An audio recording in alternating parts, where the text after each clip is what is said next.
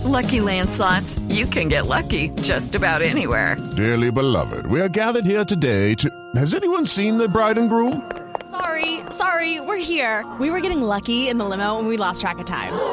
No, Lucky Land Casino, with cash prizes that add up quicker than a guest registry. In that case, I pronounce you lucky. Play for free at LuckyLandSlots.com. Daily bonuses are waiting. No purchase necessary. Void where prohibited by law. 18 plus. Terms and conditions apply. See website for details. Hello, it is Ryan, and we could all use an extra bright spot in our day, couldn't we? Just to make up for things like sitting in traffic, doing the dishes, counting your steps, you know, all the mundane stuff. That is why I'm such a big fan of Chumba Casino. Chumba Casino has all your favorite social casino style games that you can play for free anytime, anywhere with daily bonuses. That should brighten your day a little. Actually, a lot. So sign up now at chumbacasino.com. That's chumbacasino.com. No purchase necessary. Group. Void were prohibited by law. See terms and conditions. 18 plus. Hello, it is Ryan, and we could all use an extra bright spot in our day, couldn't we? Just to make up for things like sitting in traffic, doing the dishes, counting your steps, you know, all the mundane stuff. That is why I'm such a big fan of Chumba Casino. Chumba Casino has all your favorite social casino style games that you can play for free anytime, anywhere with daily bonuses. That should brighten your day a little. Actually, a lot. So sign up now at chumbacasino.com. That's chumbacasino.com. No purchase necessary. VGW Group. Void were prohibited by law. See terms and conditions. 18 plus. This podcast is part of the Sports Social Podcast Network. This podcast is part of the Sports Social Podcast Network. This podcast is part of the Sports Social Podcast Network. This podcast is part of the Sports Social Podcast Network.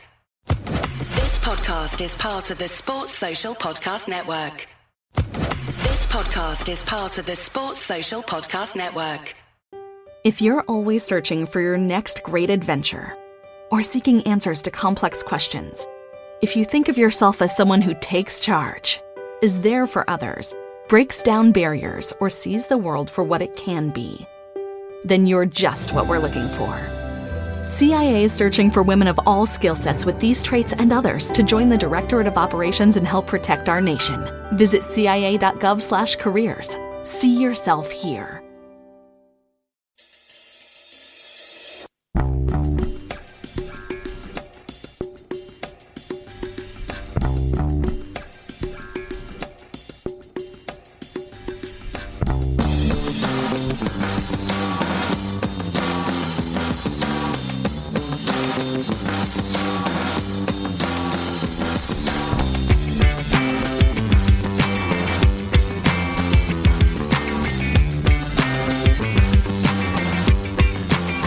To a Celtic State of Mind. I'm Paul John Dykes. Um, once again, it's a Tuesday, so I'm joined by Natasha Meikle and Lawrence Connolly for another instalment of the ACSOM Bulletin. Loads to discuss, Natasha, and we'll just get stuck right into it.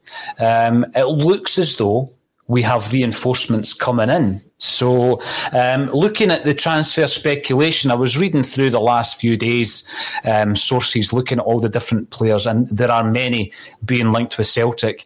And uh, we've heard stories of various right backs, centre backs, um, and the one who may be joining us from Royal Antwerp is Aurelio Buta.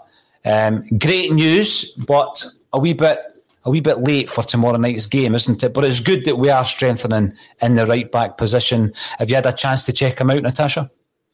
Watching the you know usual YouTube highlights reel, the various things that are posted online, absolutely yes. As you've said, of course it's a bit too late. Um, all of our transfer activity just seems to happen a bit too late, not just this year, but every year. So putting, you know, the timing of this to one side, then yes, it's absolutely excellent that we are now finally addressing the right back spot. I don't think any of us quite believed that we would really go into um, Champions League qualifiers with Anthony Ralston as our right back, and it's almost something that we said in jest earlier in the season that we would find ourselves in this situation is almost unbelievable that we have found ourselves in this situation.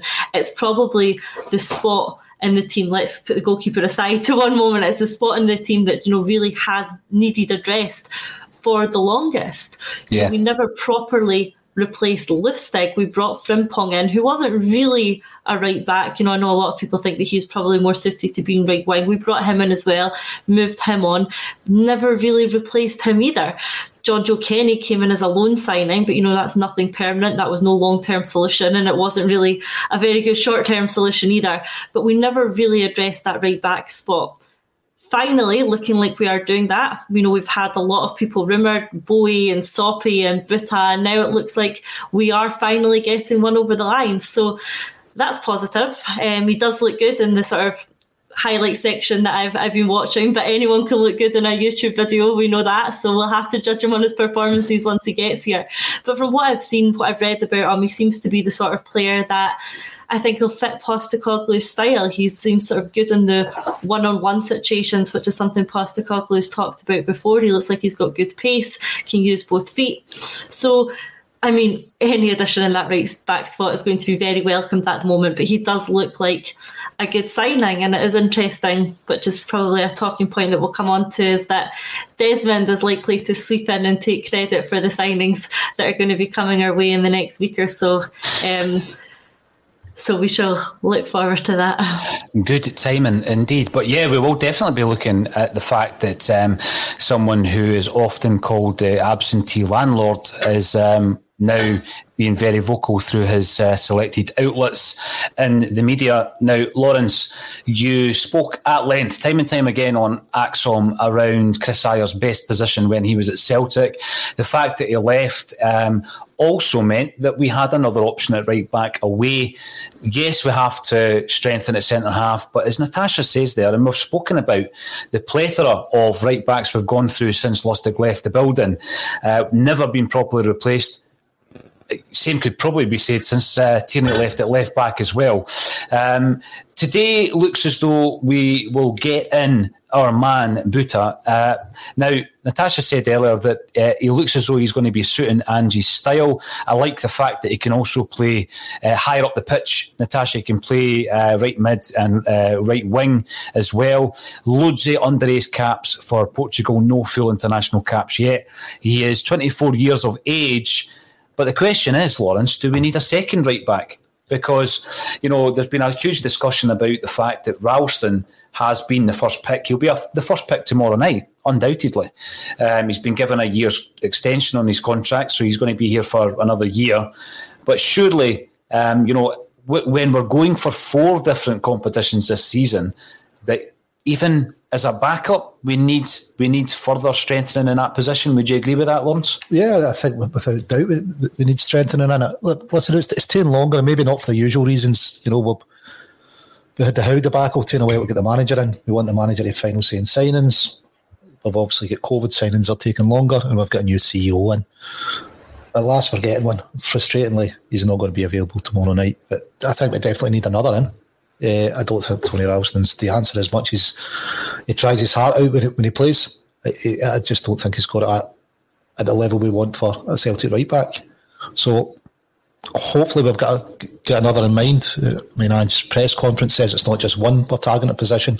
We're targeting three first choices. So if one falls through, we've got another first choice or, mm. or both. So yep. who knows, maybe we'll get another first choice delivered. This week on the Marketers Report, Patrizio Spagnoletto, Global Chief Marketing Officer, Direct to Consumer for Warner Brothers Discovery, weighs in on building trust. Trust is a really hard thing to build and a really easy thing to destroy. And we have to be very respectful about that. Our partnership with iHeart has really helped us build that trust and that relationship with the on air talent. As the number one audio company, iHeartMedia gives you access to all. Every audience, live conversations, trusted influencers, and the data you need to grow. Go to iHeartResults.com for more. I switched to Boost Mobile and got a free Samsung Galaxy A23 5G phone. Want to know the best part? Uh, it was free? Nope. The fact that it's on America's largest 5G networks? Nope. It's the ding. Oh, yeah. Love the ding. Right? It's all about the ding. It's the dingarooski, the dingarona, the ring a ding ding. Unleash your power to save with Boost. Get a free Samsung Galaxy A23 5G phone when you switch. Boost Mobile. Unleash your power. And the ding. Limited time offer. New customers only. Available on select networks. 5G not available everywhere. One device per line. Tax excluded. Additional restrictions apply. See your local Boost Mobile store for details you know, he came in and he said, we're short of wingers. We're short, short up front. Well, we've got some wingers. We've got a Japanese boy coming in up front. We're short right back. We've got a right back with it now. You know, we've got a centre half, another position identified.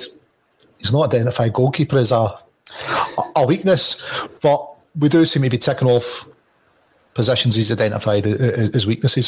Not that you need to to be any kind of brain surgery to know that's where Celtic were weak in, in those positions, Hmm. uh, but we do see be kind of going round the positions and and getting people for them now. I just noticed there that there's a guest appearance behind you there, Lawrence. It's Russell Boyce, and I know that he will watch this back um, just to see his wee appearance there, going in for a tin of juice. I hope it's a juice. I hope it's a soft drink. Um, this is the issue, though, Natasha. The reason we're here, and everybody realises this, and at this moment in time, Ange Postecoglou is getting no flack because we left it too late. We're in a situation where um, he's 40 days in the job when he gets his first competitive game underway. Um, we're a week later and we're still scrambling scrambling about trying to strengthen the squad. And we knew this would happen because of the length of time it took 106 days to appoint a manager. So, you know, that for me is something that has put us in a situation that we can virtually um, write off the Champions League. Um, going into games like uh, Midtjylland with a, a shoestring defence, defensive setup. Um, if we get through tomorrow, I'll be as happy as the next Celtic supporter. Uh, but we really have given ourselves a mountain to climb. And it's very, very frustrating. We're going to be talking about not only uh, Dermot Desmond, but also Dom McKay. Um, and when we start scrutinising that, because th- th- there's only so long, Natasha, that you can say, yeah, but, you know, he's only been in the job X amount of weeks, months, and then it gets into the mm. point where, listen, it's your job, you're now responsible. Legacy issues, we can't keep blaming the legacy issues. At what point do we get to that stage, do you think? I don't think we're there yet, but I think we are certainly getting close. It was, of course, like we've touched on, the fact that it took so long to get a manager in place that has left us in the position we are. So, you know, you obviously of, almost have to reset, you know. So it, it took those 106 days. There's nothing we can do about that now. We can only deal with the day we have in front of us. And that's almost what McKay said when he came in. And it's what Postecoglou said as well when they were asked in the press conferences about, you know, look, we're running out of time here. I think they mm-hmm. both admitted that. Yes, we know that we can only deal with the day we've got in front of us and take it from there. We can't turn back time. There's nothing we can do about the length of time it took now. We can only start dealing with us going forward. So I think people were sort of, you know, okay, fair enough. Postecoglou needs time to come in. He needs time to assess the squad. He needs time to identify the key areas that need addressed, and then he needs time to address them. And that's not all going to happen overnight. But we do need to start seeing signs of some things happening. And we mm-hmm. are slowly getting there. And these things do take time. You know, we've seen you know, players come in, a Abada's come in and he's looking exciting, he's looking promising, that's good. Kyogo coming in, obviously we've not seen him yet, but he's someone who's going to come and strengthen the attacking line. Again, someone I'm excited about. If Buta's coming in, addressing that right back spot, again, something we need. Starfelt's coming in to address the centre half spot. So, you know, there is action. They are getting there. Yes, it's slower than we wanted it to be. And yes, we did not want to end up going into these Champions League qualifiers with the defence that we're going to use tomorrow night. But I don't think that that blame can be put at the door of McKay and Postecoglou yet. This happens because of the 106 days it took to appoint a manager, not because of any action that's happened since they came in. Yes, Postecoglou said things are a little slow in getting over the line, and that's something we need to address. But the timing issues and the reason we have the back four out that we will tomorrow night isn't because of particularly anything Postecoglou and McKay has done. It's been the length of time it's taken to get to this stage.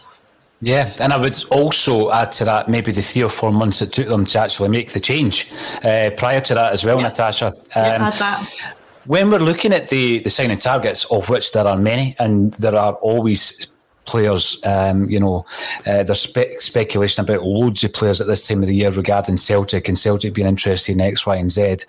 One thing that we've not spoken about yet, Lawrence, is the goalie. Now, we can't ignore this. We can't ignore this situation uh, in relation to the goalkeeper. There seems to be two trains of thought whereby, you know, some of the names that we've seen mentioned, well, they don't fit Ange's style in terms of having the ball at their feet, playing it out from the back.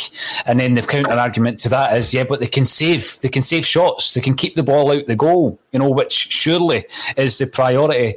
You've stood up for uh, Barkas quite a bit, Lawrence. Uh, What's your take on him right now as we sit here? Because we know the mistake he made in the first leg. He did not look convincing against West Ham after making a couple of decent saves. I've got to give him credit for that. Where do you stand here? Because we've got three goalkeepers, neither of which I am 100% convinced by. Yeah, I think Postecoglou's made it clear that he fancies Barkas over the other two. He's, he's, he's what we've got just now. He's not come out and said, I want to change him. As you touched on it, a couple of decent saves and a couple of you know horrendous error, errors against West Ham. So I don't know if it's a confidence issue with him. I don't think he get he's had much around the team, but, but Celtic haven't said you, you know we've named the positions we are looking at. We've not said goalkeeper. No. So you, you've got to think if is that because he doesn't want to undermine his confidence further while he tries to get someone in? Mm. He's going, listen, I really need to rely on him and I need to get him yeah. as confident as possible. Maybe. Uh, you know, I've seen the talk of you know Fraser Forster uh, wouldn't suit it. One of the best Celtic goalkeepers I've ever seen. I'm sure he could learn to use his feet. I remember Craig Gordon did when he came. He wasn't the best with the ball at his feet, and Stevie Woods improved that aspect of his game. So, if we're saying we can bring players in but we can't improve them, what's the point of having coaches there?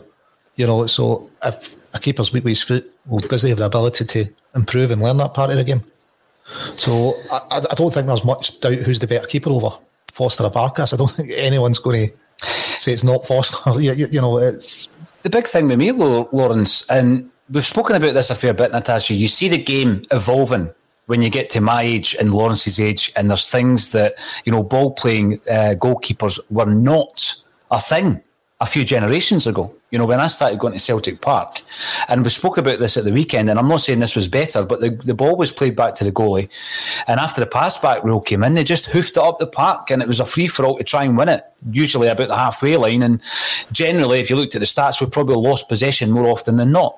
So I can understand why the, the, no, the more modern coaching systems are looking for the goalkeeper to be confident, either foot, get the ball, and spread a pass. But we're not asking them to play 60 yard passes a la Alan Stubbs all over the park here. You know, you're just asking play it wide to your, your two centre halves who are spreading out left and right. So I, I, get exactly what Lawrence is saying because if you bring in someone like Fraser Forster, and I'm not saying I'm not saying that is who we should go for, who apparently is not great with the ball at his feet. Well, how great do you need to be in the modern day to take a pass and play it 20 yards to your left or your right? Yeah, I mean, absolutely. I don't think it's you know too much to ask to be rolling the ball out to your your fullbacks, and I think Forster had that ability, you know, enough to to fill that role. My concern really is that I think Posta. I just think that Postecoglou might stick with Barkas. Mm-hmm. He's he's had a good amount of time to assess the squad. I think you know if he decided we needed a goalkeeper, he would have went out and addressed that early.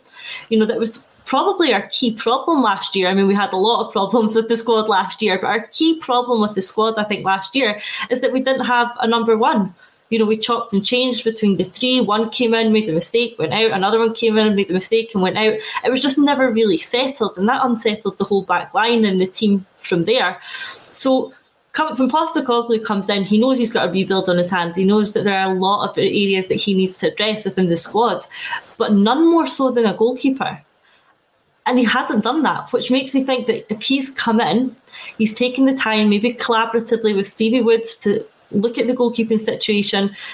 And I think he's perhaps decided that Barkas will come good. And if I think he really wanted a new goalkeeper, he would have done that very early and he might have persuaded someone like Matt Ryan.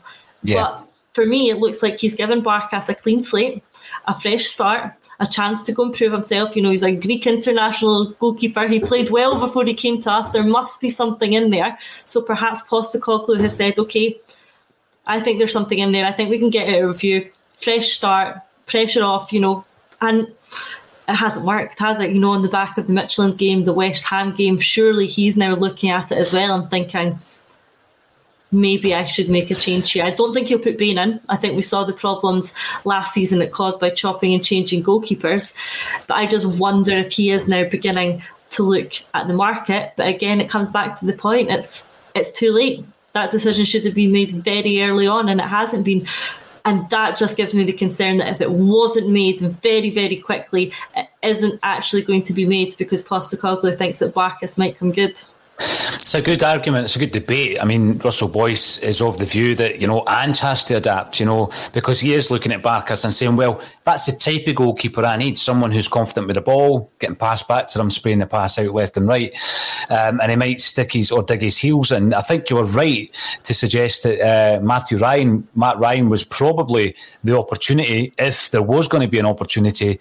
Um, or, or maybe we're just looking at that because of obviously the Australian connection. But if we're dealing with, with Brighton anyway, surely we could have done a deal um, because there is speculation at the moment um, that they are the club who are the forerunners to sign Edouard. I think Crystal Palace are already uh, have already been mentioned as well, um, and it all does lead on to the the next uh, topic of conversation.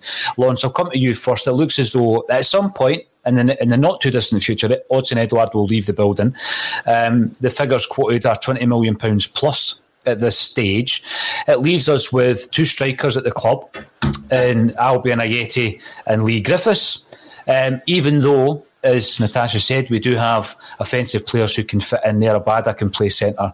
Um, and, you know, I don't think that we've only signed Abada for, for the right hand side. I mean, James Forrest comes back in fit, and I'm pretty sure we'll utilise him left and centre because he can play in both of these positions. But we lose Edwards, and um, we've got two two big questions really before we even get to the one of do we buy another striker, which I think we need to. Ajeti and Griffiths, two completely different questions. It's what be said. So Ajeti uh, was missing against his former club, Lawrence. Um, apparently, it was just a, a minor injury. He has travelled to Denmark. Leigh Griffiths hasn't. Where do you sit with these two strikers at this moment in time? Ajeti got off to a, a reasonable start in the pre-season, but a wee bit like his debut season, it's tapered off. Um, in the last few games. And then we've got Griffiths, and that's a different conversation entirely. So, where are you sitting with these two guys? We've got Japanese boy coming in as well. Uh, listen, only one of them should be wearing the, the, the hoops out of Ajeti and Griffiths, and I think it's Ajeti. You know, for, for me, Griffiths' time is up at the club. Mm-hmm. It should be gone. Uh, the atmosphere wasn't good when they come on, against West Ham. I don't think it's going to get better in any games, especially when you know we got to Tynecastle first game of the season. But I just don't think.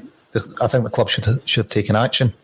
Looks like they made the decision that what he's done is okay, or, or certainly not a sackable offence. Uh, really disappointed that, that that's a decision. Uh, I thought they should have held higher values than that and should have should have moved on.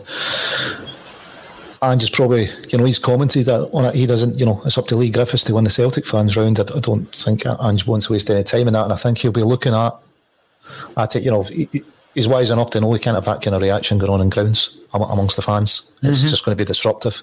So you're going to have Ajeti. You'll have the Japanese boy can play up front. Abada, Forrest can play up front. You're starting to get options, but I think it'd still be looking to add an out and out striker. Maybe once a front front three that can switch all the all the time throughout the game, can play yeah. all front three positions just for his style.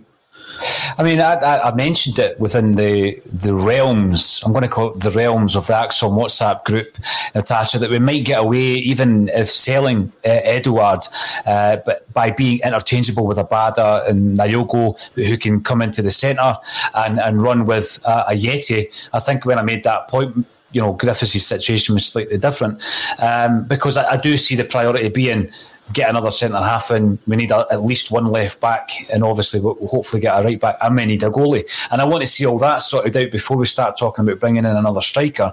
Um, however, the Ajeti situation. I don't know. I, I really am uh, veering towards the fact that he's not going to be uh, a prolific goal scorer for Celtic, and we're going to have to cut our losses eventually with him. Although I want to be proven wrong with that.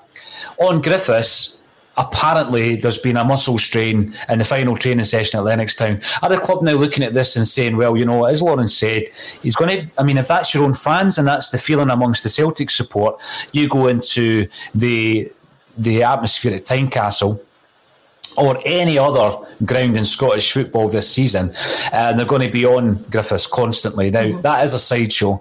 Are the club making decisions behind the scenes, do you think, in relation to getting them out of the firing line and possibly even and it would probably be on loan. Let's be honest, because it's going to be difficult to get any kind of fee for Griffiths currently. Um, and that's just on the on the, the basis of his the, the, lack of football he's played in the last three four seasons. Um, do you think that the club have maybe shifted their kind of focus on Leigh Griffiths a bit? I'm in two minds on that one because we've seen before that the board don't like reacting to fan pressure. Um, We Mm. saw it last season when you know the fans weren't happy that Lennon was remaining in position, weren't happy with results. The board are not reactive to fan pressure, and they don't want to be seen to be bowing to fan pressure. The board made, or whoever at the club, we don't know, made the decision that Griffiths was going to remain at Celtic and be part of the squad. Somebody made that decision. If they then backtrack on that decision following the reaction at the West Ham game, that would almost be seen to be bowing to the fans. And I'd just be interested to see if they do that when they've been very, very against doing that before. For me, he one way or another, he has to he has to leave the club. It is only going to be a distraction this season. We've talked about some of the key things this season being the fans and the club coming back together, that sense of unity coming back, the detachment that everyone's been feeling being removed, and everyone getting behind the team to support the new manager, to support the refreshed team, to support this new look Celtic side on the pitch. The absolute last thing we need is the division that we saw in the stands at the West Ham game. I, I was there. The atmosphere soured when he came on, and that's Yeah. just not what anybody wants to see. For a lot of people, that was their first time back in the ground in 18 months, Mhm. and there shouldn't have been that negativity in the stands over one of our own players. He was heavily booed when he came on. The reception then became mixed with people, you know, cheering him, other people booing him. There was arguments amongst the fans about that. That just should not be happening in the stands of Celtic Park amongst your own supporters.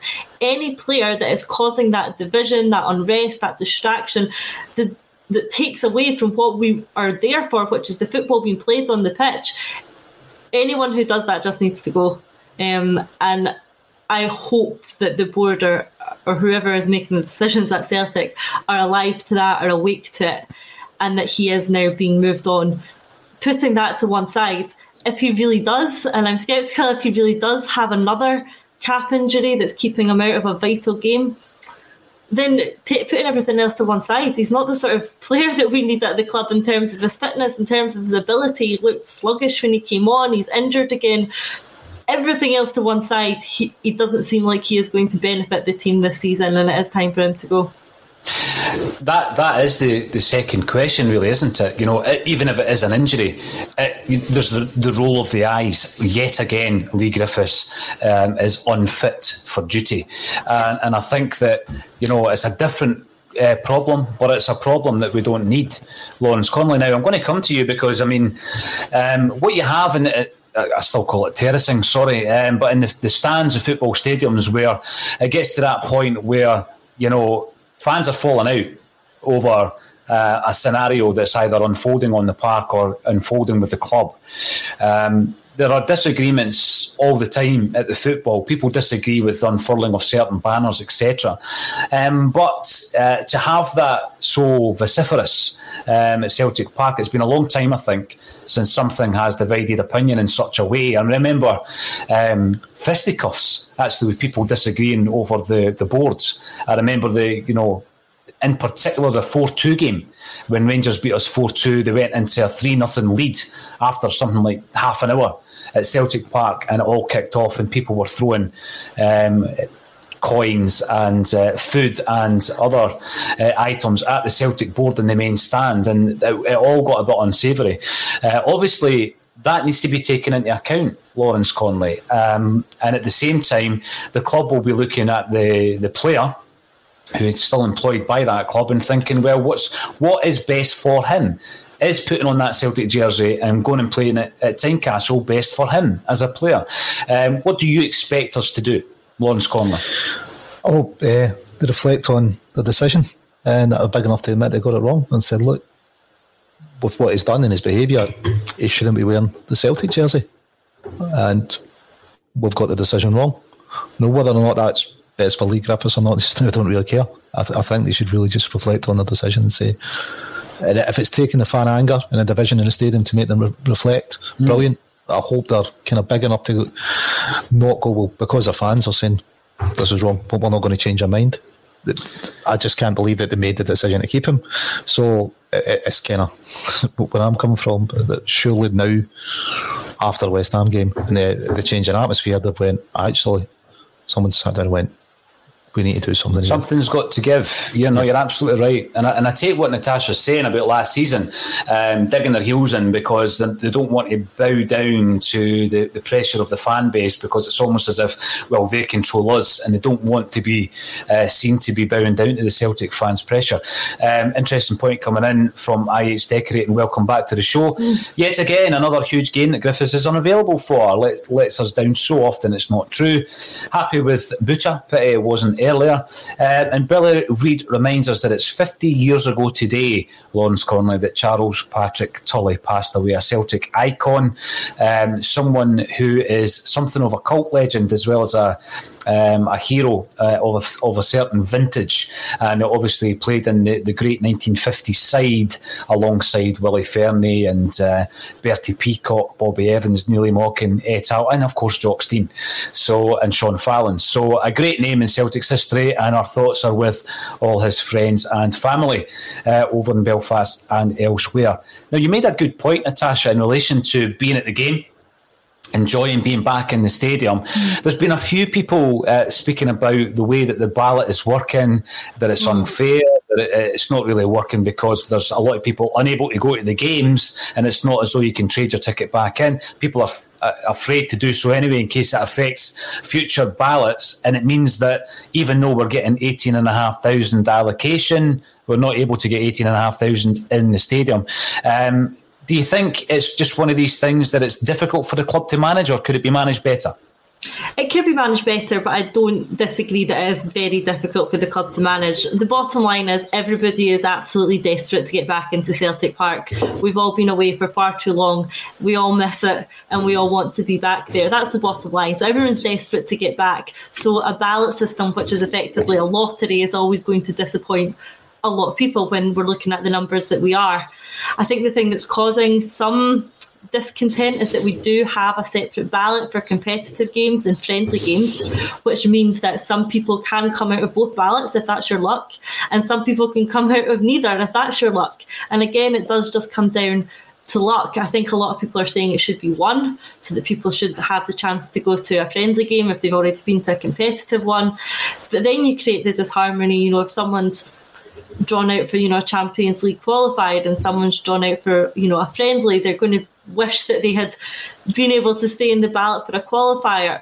To me, I don't think there's going to be too many people in that position. I think the majority would just be happy to get back to Celtic Park in any capacity for any game and go along and watch them train, you know, for for all they care. But it, it's difficult, and I do have some sympathy with with the club in that in that sense that it's never going to please everyone because that's just the nature of the numbers that we're talking about in the ballot system, which is a lottery. Thankfully, I think we're almost almost seeing some light at the end of the tunnel in this process. If we're talking about the numbers increasing over the next coming weeks, potentially full capacity by that second week in August. So thankfully, we are coming to the end of this ballot process, hopefully, and we're going to start seeing a full Celtic Park again, which will just be special the first time that happens. It really will.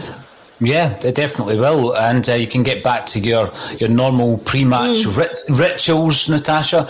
Um, sometimes that means a few jars with your mates, Lawrence, and I. I understand that you and a few of the ACSOM contributors actually had a bit of a social event at the weekend rather than coming to help me out with the West Ham game. How did that go? Did you meet a few um, people who tune into the, the broadcast? Yeah, met a few of them down Chapman's Bar in Rutherglen. Yeah, it was great fun. You know, good Celtic Park bar, not far, far from the ground. I believe uh, some of the boys then decided to, to go into the Vogue. But uh, yeah, great night out. All part of the football, isn't it? Getting at Celtic pubs, sharing a few beers with your mates. Of course, pre-match chat, much like we do in here. You know, who do we need to sign? Who's in the team? It's And a big part of that um, experience, Lawrence, if you've ever had that opportunity where people, you know, friends, Natasha, come up to, to uh, Scotland or Glasgow and, and you've got to give them the Celtic experience, which I've done in the past with people from Germany, for example, um, when they came over from uh, Hamburg, the St. Pauli fans, uh, and you want to give them a, a kind of taste of what it's like on a match day and you take them down the Gallowgate and you show them St. Mary's and the Calton. Now, part of that experience, Lawrence, will be a magnificent monument uh, for An Gorta Mór, which was unveiled at the weekend as well. Yeah, uh, long overdue, I think. Uh, an old, old school friend of mine, uh, Canon White, uh, blessed that he's now the that's one of his parishes. Uh, yeah, but but long overdue. I'm surprised, you know, they didn't pick a city centre location for it, but you know, St Mary's is a great location, isn't it? It's brilliant, aye, and it's so it's at the heart of everything that Celtic represents. Obviously, the birthplace of the club.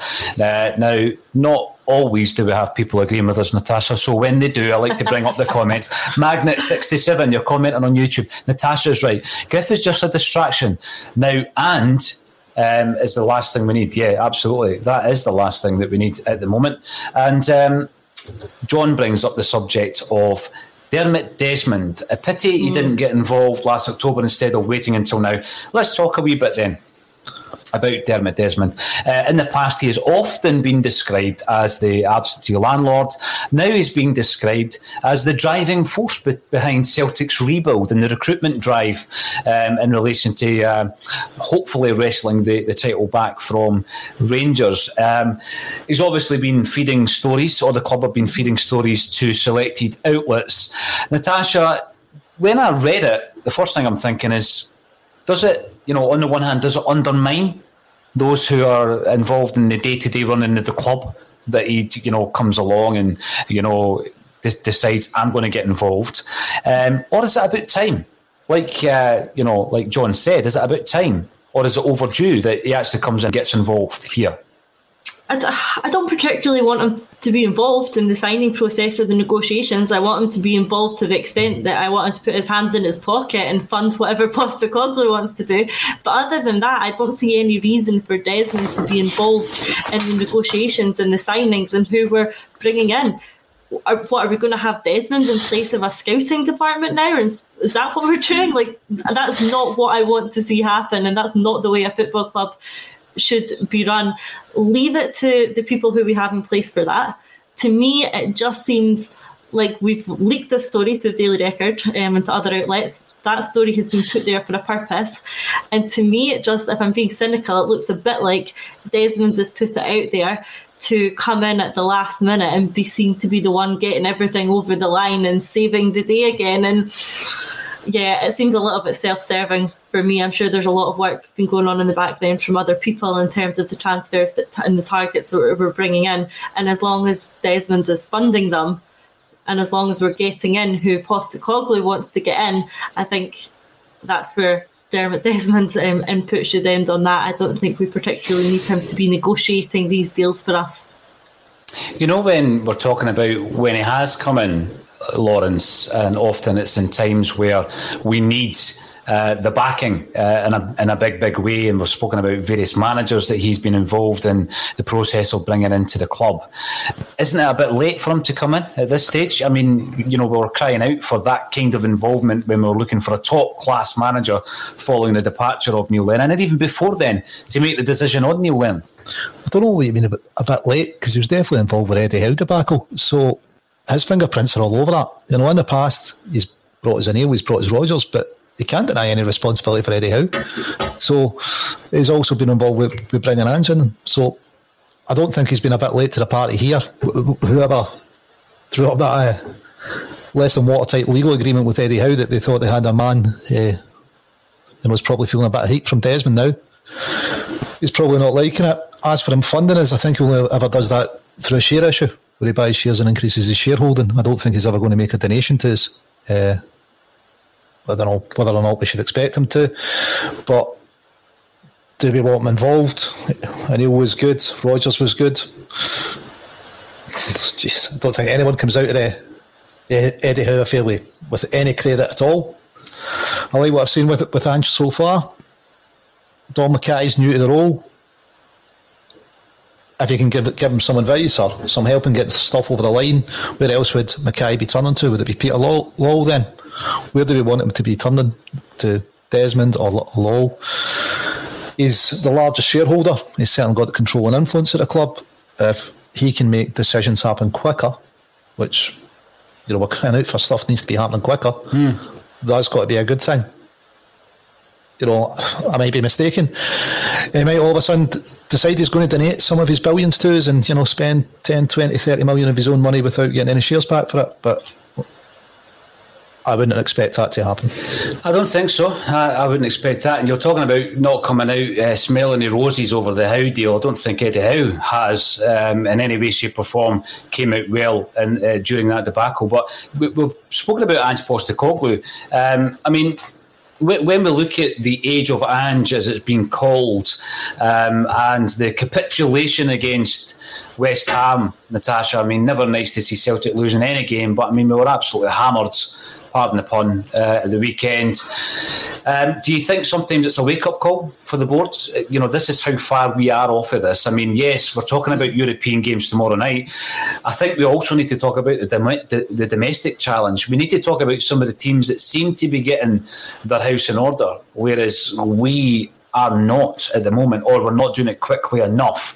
Is that a wake up call when you go out and get um, pasted like that, 6 2 at home? I hope it's a wake up call to the board or anyone who thinks that we're in a position that we can compete because I think the fans were awake to this and I think we were alive to the position we find ourselves in. So if there's anyone at the club who is not awake to this position, I hope that that, that 6 2 defeat has woken them up to it.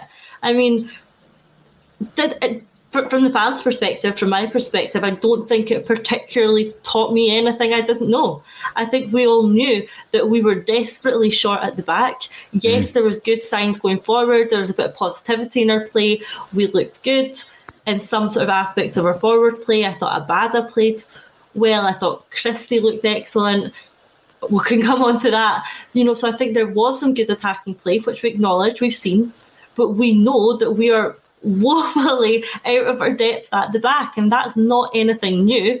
It just showed what we already knew.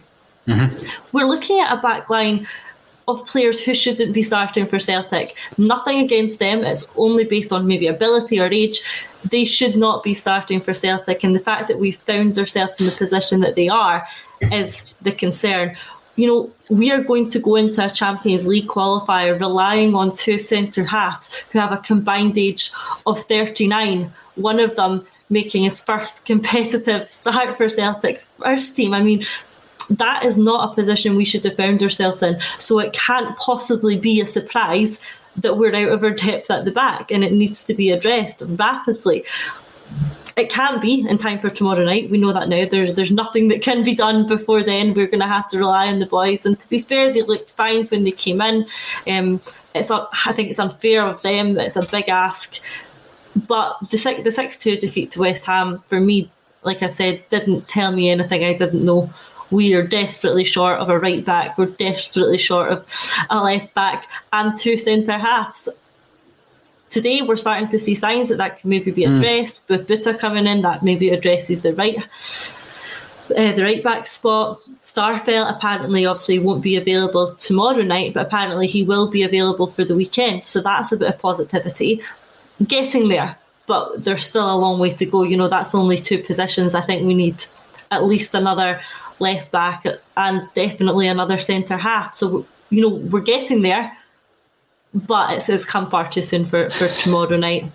Absolutely. You know the thing though, um, and we see this all the time because we're covering Celtic's every move, both on and off the park, on a daily basis on the ACSOM Bulletin. We cover every game on the match day content. Uh, there is a minority of people who don't see the deficiencies of Celtic. They can't see the deficiencies of Celtic, but we constantly uh, highlight them on this show. Sometimes you're called negative for doing so, but we constantly highlight them. So you're right, Natasha. The Celtic fans were alive to all the deficiencies. We never ever want to be proven right, especially when it's an embarrassing defeat, pre-season friendly or not. You don't want to see Celtic shipping five or six goals against any club.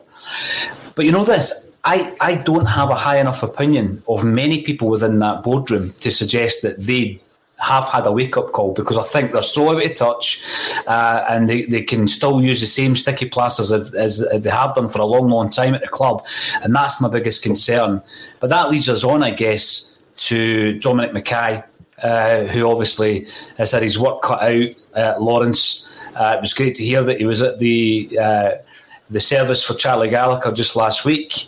Uh, speaking to Celtic fans outside the service, etc., which was fantastic. And I wouldn't expect anything less of Dom McKay. But obviously, there's a lot happening behind the scenes, Lawrence. At what point do you think the Celtic fans start, as I said earlier, saying that, yeah, we've got loads of legacy issues, but this is on you now? It's all on you. And it doesn't matter who you go to speak to. This is your job, and we're going to judge you on it. Listen, when you're hiring that level, we've got to be competent from day one. But for whatever kind of effect they're having, you're really looking at anniversary hire dates, you know, year one, year three, year five, what improvements have they made over that time scale? He's not been it's not been the best handover, has it? He's not been left with uh, an all conquering team, a great squad. There's a lot of issues for him to, to sort, and it looks like he's addressing some of them. As far as you know, when will fans start to blame him? Lose two games in a row in the league and they'll start to blame him. There's no, whether that is not is not a realistic thing to blame him for. Unless we've lost two games and we're going to blame you. Yeah, I don't think it's realistic. That level of, of hire and what he's carrying out, it should really should be re- reflected on his anniversary dates. Right, what's he achieved in year one? What's he achieved year three? And what's he achieved by year five? If you're going to say right, you've lost a couple of games as fans, you know it's the CEO's fault. There's no doubt we need to get people in. Uh, you look at the Celtic board, I'm not too sure what function they actually serve, you, you, know, and, and, what they've been doing, because as you've touched on, it's been apparent for a while where the deficiencies have, have been, mm-hmm. been relying on loan players, uh, having favoured agents. It's, you know, it's been there for all to see, and you know, they must they must have a database where going right. Who's the centre halves at the club? What age are they? What their experience? There's a lot more data than that on it, but they must have known this an area we're in. Same at right back, same at left back.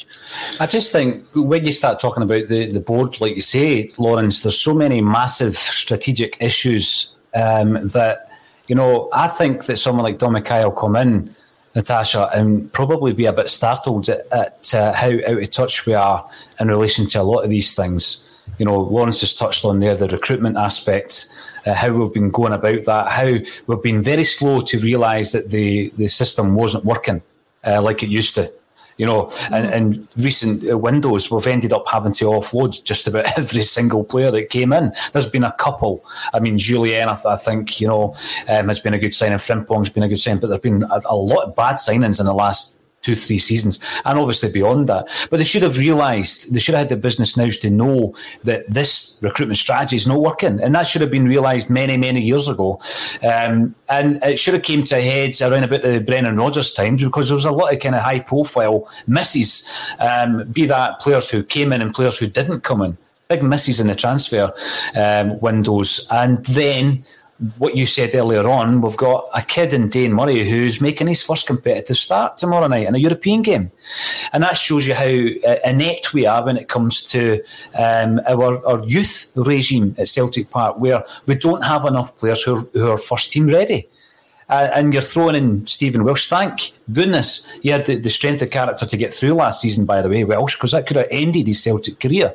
Throwing him in against Celtic, where uh, against Rangers rather, where the team is so fragmented, um, and all the way through the season, he's really up against it, playing with three different goalies behind him and a whole host of other centre halves um, of all shapes and sizes. So the, these are massive, massive issues behind the scenes. And as Lawrence says, we don't seem to have that that strategy in place. It's almost as if we're starting from scratch with a lot of these threads of the business. Well, it doesn't seem to be any change really. When McKay came in, he and I'll go back to the press conference which we attended, um, and we were very encouraged by what McKay had to say. We asked him about the change of structure, a director of football coming in. We referred to the fact that he had promised a modernisation of the whole of the football operations. And what he said in response to that was that they were looking at the structures implemented by other top teams across Europe, and he wanted to be world leading in this. And he wanted to make sure he had the right football operation structure in place. And then from there, once the structure was set, and that Postecoglou was helping him with this, from there, once the structure was set, he would then look at filling the roles on the surface, none of that has happened. We haven't changed anything. There has been no modernisation in the slightest. There has been no change of structure at all. All we have done is replace Lennon with Postecoglou and replace Lawwell with McKay. Absolutely nothing else has happened. Postecoglou hasn't even brought in new people with him. The structure hasn't changed. The personnel hasn't changed apart from him. So what are we seeing? Where is the modernisation? Where is the development? Where is this fresh looking Celtics football operations? We're not seeing any of it. And McKay's been in the position or he's been on the, the scene for a while now, and absolutely nothing has happened.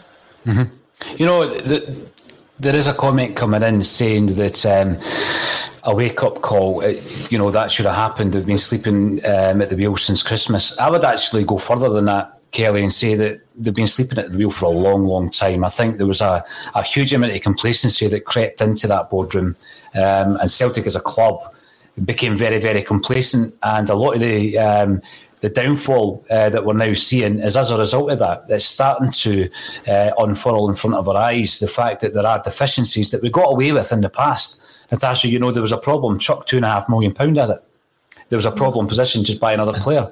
Or you know, once the transfer window opens and they're just throwing bad money after uh, after bad money, and that happened for a long, long time. And now it's becoming pretty clear that all of these um, strategic areas of the business are lacking massively. And as Lawrence says, you know, you've just got to look at when the, the flags were being unfurled outside Celtic Park. A lot of people were saying, "Who's that?"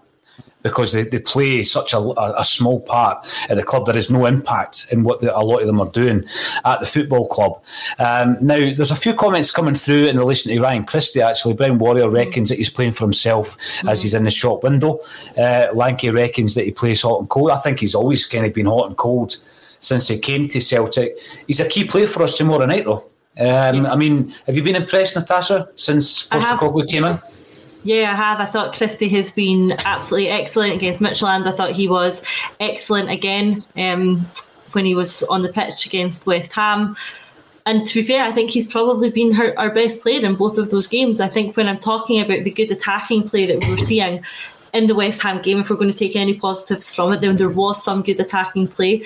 Again, against Midtjylland, I thought we looked good going forward. The concern is that a lot of that came through Ryan Christie. Some of his touchy, some of his technique. He is on form right now. And yes, absolutely, that may be to be putting himself in the shop window and playing for a move. It absolutely might be, but it shows the quality that he has, and that quality will be a loss next season if he was if he could have kept that up for for the season. We didn't see enough of it last season, but we didn't see enough of it from anyone. Let's be honest, the whole team was cold. It's hard to you know have players on top of their best form when the whole team were playing like they were. But certainly under Postecoglou, I think Christie has looked excellent. He is the driving force. He linked up well with Edouard. He looked like he'd link up well, you know, across that, that middle role. The shame is that I think he, he is playing that well and he's looking that good because he is trying to engineer a move away from the club. There's not too much chat about a club being interested in him. There was previously recently have we heard anything about anyone coming in from him not too much. So that might be on his mind. He might be trying to get his stock a little bit higher, playing, you know, in Europe, playing against, you know, an English team. Start reminding people that he's there. Start mm. playing like to his full potential to, to engineer a move away. I'd, I'd like to keep him. I would, but I wouldn't like to keep him if he doesn't want to be here. And if he doesn't want to be here, like Postecoglou has said many times, it's not his position to keep people happy. He doesn't want players that don't want to play for Celtic. And if that's the case with Ryan, then yes, he's looked excellent, but it is time for him to move on. Yeah, I, I, just look at the offensive areas and I see the number 10 being Turnbull and Rogic, although Christie can play there. I look at uh, the left hand side, we've got Mikey Johnston and Furuhashi. We don't know how quickly he's going to adapt to the rigours of Scottish football. I don't think Johnston has has adapted to the rigours of Scottish football. And on the right, we've got Forrest, Abada, and, and obviously we've got uh, young Dembele, who's injured at the moment. So for me, that's still a bit thin. And I, I just think a player like Christie, who can actually play in all three of those positions, we can argue where he's most effective, but he can play right, left, or as a number 10 in terms of the squad, if you could get that level of performance, if, if Postecoglou could get that level of performance out of him, then he's a very, very good player for, for Celtic. But uh, I take your point, and I think that yeah, he's in the shop window, isn't he? Uh, but you know, whilst he's here, if that's what gets the performances out of him, I'll be pretty happy. Um, you know, another thing that's coming in, uh, twenty five comes in on YouTube, and if you are watching, remember to subscribe, and you will be in the monthly prize draw giveaway. Massive big prizes coming your way. Uh, twenty five, get Lovrick completed by the end of the week, and send Johnston out to Motherwell, Hibs, etc. for a year to see if it can have the Christie effect or not. Now, I'm going to take two points from this. Not so much Motherwell, but Hibs. If that said Hibs and Aberdeen, I would be reluctant to, to loan anybody to Hibs or Aberdeen right now. Because, yeah, we're focusing on the uh, the European game tomorrow night, but I actually think both of those clubs are looking in pretty good shape at this moment in time. And Celtic aren't, you know, particularly at the back. Do you have any concerns, Lawrence, that not only are we're a wee bit short from challenging for the league, but another couple of clubs are getting their acts in order. They're getting their house in order. And uh, we're going to actually be up against it this season domestically. What's your thoughts on that? Look, listen, I think there's a, a number of warning signs that will say we'll be up against it, especially, you know, when Jared came on from Australia and said, look, Ange's first teams, you know, the first year's not often that good. It's kind of second, third year mm-hmm. that's really good. Mm-hmm. Don't worry, it'll be good in attack, but it's, bit, it's not so good at the back. You're like, right? It's not things that fill you with confidence, especially when we are so weak at the back.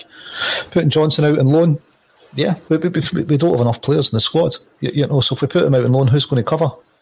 Uh, would someone take him on loan with his injury record? You know, they're going to be paying a wage for that for that injury record. I'm, I'm not too sure they would.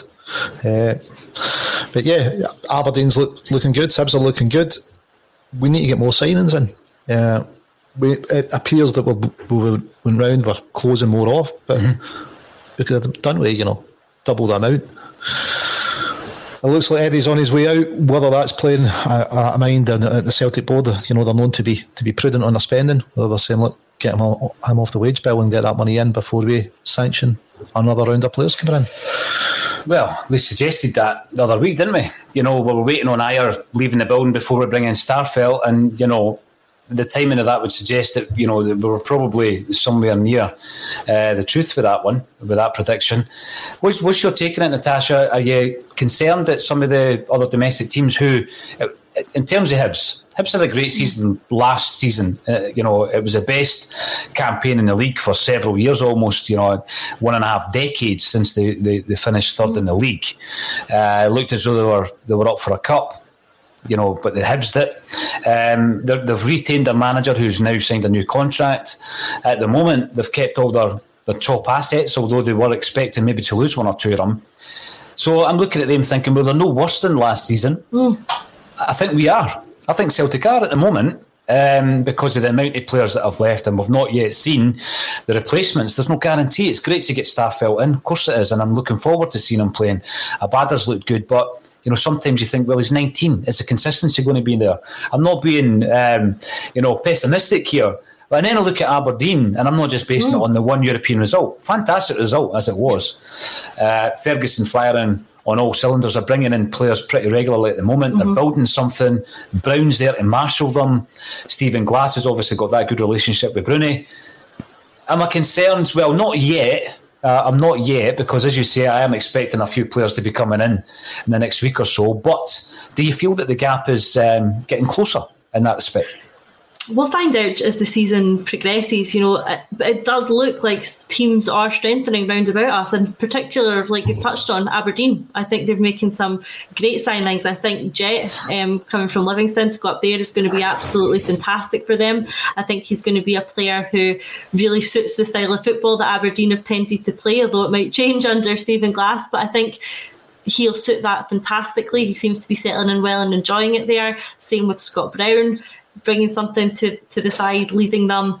I think he'll be a great asset. So I think that's a, a strong looking Aberdeen team, equally with Hibs. I was actually reading earlier today that they're perhaps interested in Jozo Simunovic coming back to Scotland to, to play with them, which would be an interesting signing if they were able to to do that. If his fitness issues have have maybe you know healed, fixed to one side. You know, he could be a great he could be a great addition to them if they were able to do that.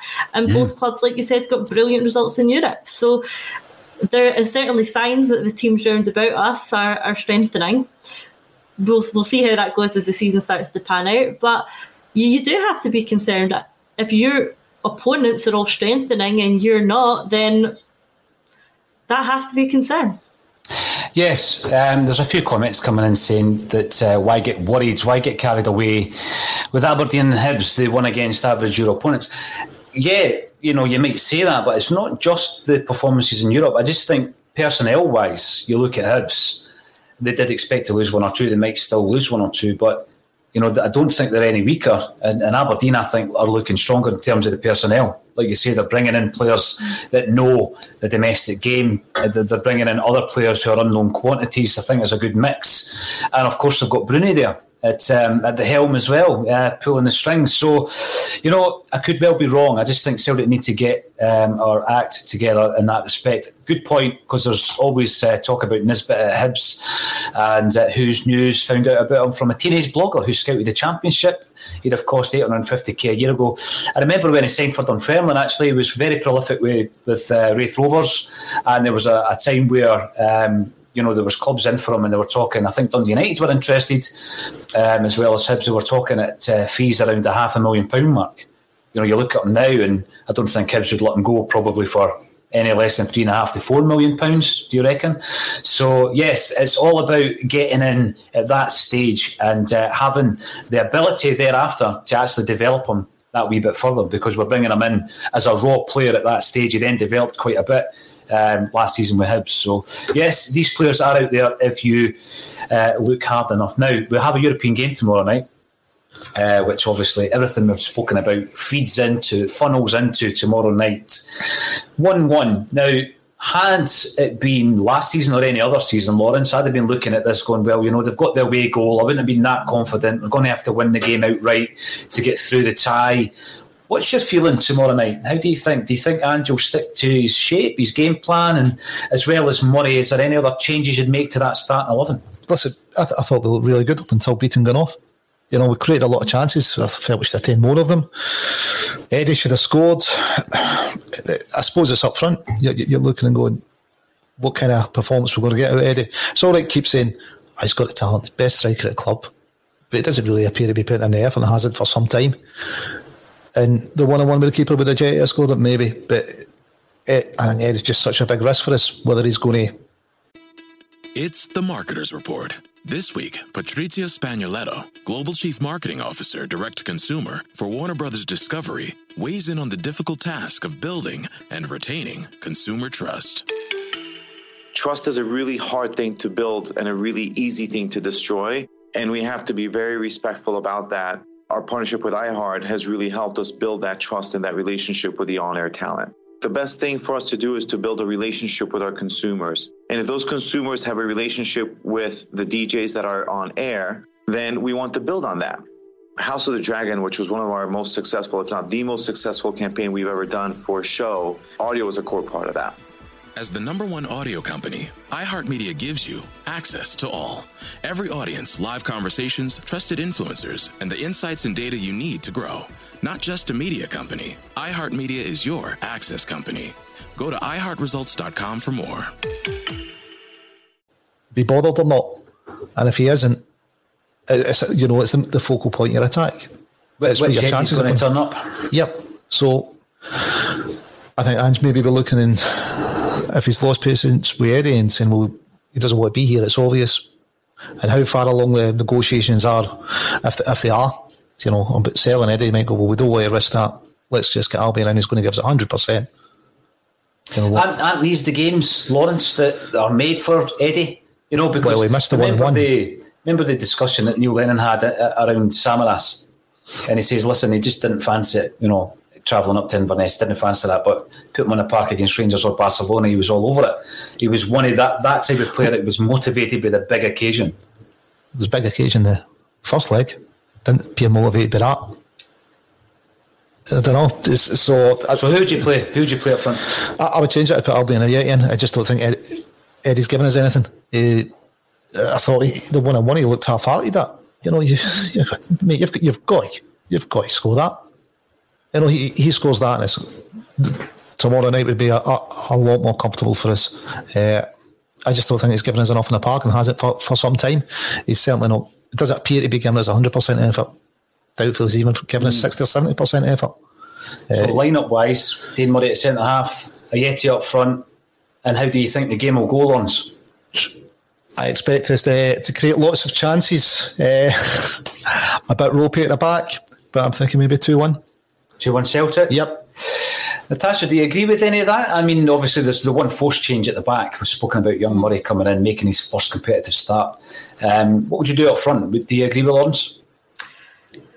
No, I'm going to go. I would stick with Edouard. Um, I agree with what he's saying. To be fair, I agree with the fact that Edouard is giving us sixty percent effort max. That his head is out the door. That he is a shadow of the player he can be, and that we know him to be. But through lack of another option, and I don't think Ajeti's a a realistic option to put into a game of this magnitude. So through lack of another option, I'm going to start Edouard. Hmm. Ajeti, you know, he, he wasn't even featured against West Ham. Apparently, as you know, some sort of minor injury. How fit is he? I don't know if they'll take any risks there. Edouard is still the best striker at the club. Yes, he's a big game player. He didn't turn up for a big game last week. I hope he turns up for this game and he is the striker that I put in just over Ajeti, to be honest. And then you know, with that, there there is no one else. So for me, um, obviously the force change with with Murray coming in, and otherwise, I don't I don't see making many changes. I think, uh, like Lauren says, it'll be a tight game. I do think we are better attacking, so I think we'll see some attacking play from Celtic. I don't think we can rely too heavily on our defence shoring things up. So I do Mm. think we'll be looking to attack and create chances, and it's about taking them, and it's about making sure that we do take them. And we didn't do that in the first leg enough because that team was there for the taking, and that's the frustrating thing. I don't think that Midtjylland are as good as I thought that they would be, and they're showing at Celtic Park. Perhaps they will be better at home, but I, I think I think we've got a chance. Um, but I think we'll need to score goals because I think we'll lose goals. Do we bring back Jamesy Forrest? Is he going to be ready? If if he's ready, then I'm, I'm still not sure. I'm not sure he showed me enough, or sh- I'm not sure he showed Postecoglou enough against West Ham to, to fight his way back into that into that team. I think I like the look of Abada. I think he's exciting. I think he looks good. I'd like to see more of him. And I think that second half was a chance for players like Roderick and Forrest to show that they are still first Mm. 11 team players.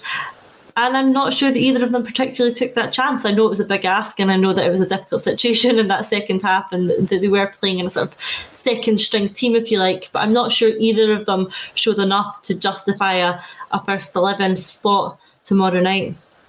Well, I'm just, for the sake of the debate, uh, going to go different from the pair of yous, and I'm going to play Forrest at the right with Abada through the centre. And um, Hmm. I reckon Celtic will win 1 0. Clean sheet.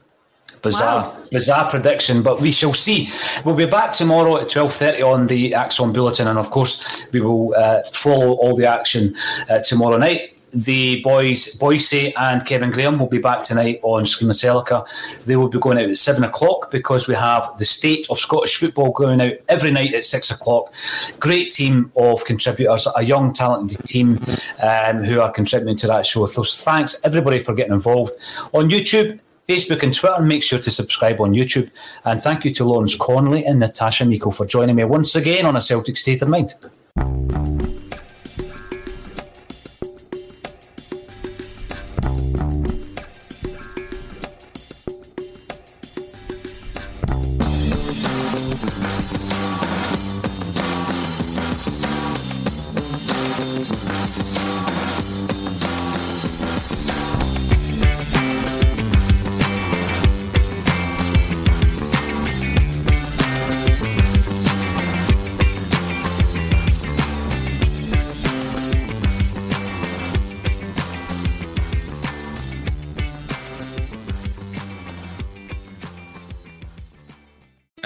One audio company, iHeartMedia gives you access to all. Every audience, live conversations, trusted influencers, and the insights and data you need to grow.